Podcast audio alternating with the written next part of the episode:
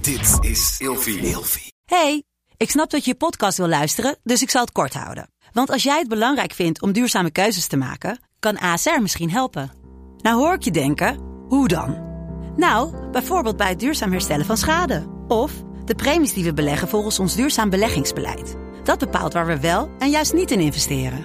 Wil je meer weten over welke duurzame keuzes ASR maakt? Ga dan naar asr.nl slash duurzame keuzes. ASR doet het.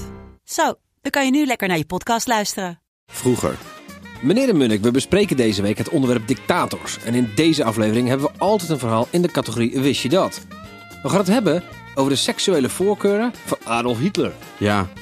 Ehm, ik heb best wel veel eh, gele- eh, gelezen en een beetje research gedaan over wat er nou allemaal over hem wordt verteld. Ehm, En hoe kan een stinkende man überhaupt seks hebben? ja, eh, hij was natuurlijk sowieso een hele aparte man. Hè? En eh, hij, ehm, zijn jeugd was natuurlijk ook niet al te best. Daar heeft hij ook een aardig eh, rugzakje aan overgehouden, om het zo maar te zeggen. Maar die vegetarische aan medicijnen verslaafde Ehm, gozer, die ligt te het- rusten in het, bed. schijnt, het schijnt dat, ja, ja, ja, dat, dat Hoe moet, dan? moet gewoon niet aantrekkelijk zijn geweest. Maar goed. ik kom zo op echt hele rare dingen dan. Maar zijn, zijn vriend August Kubitschek vertelde dat Hi- Hitler als jongen al een soort van, hij kon verliefd worden op vrouwen en dan helemaal manisch worden.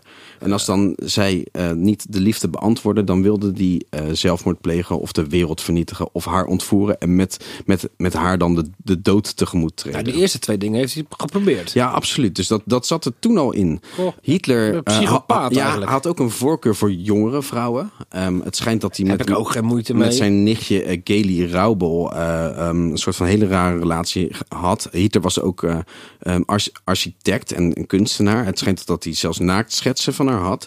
Eh Geli heeft zichzelf doodgeschoten met zijn pistool. Oh, Ja, die, kon, die trok het allemaal niet meer wat, eh, wat eh, Adolf eh, ja, met haar... eh, Nee, ze trok hem niet meer? Nee, dat, nee dat, ja, mooi verhaal. De geheime diensten, die hebben allerlei informatie ingewonnen over Hitler om hem zwart te maken. ja. Er zijn topnaties die hebben verteld dat hij bijvoorbeeld een micropenis had. Oh, nou, dat verklaart een hoop natuurlijk. Of hij had...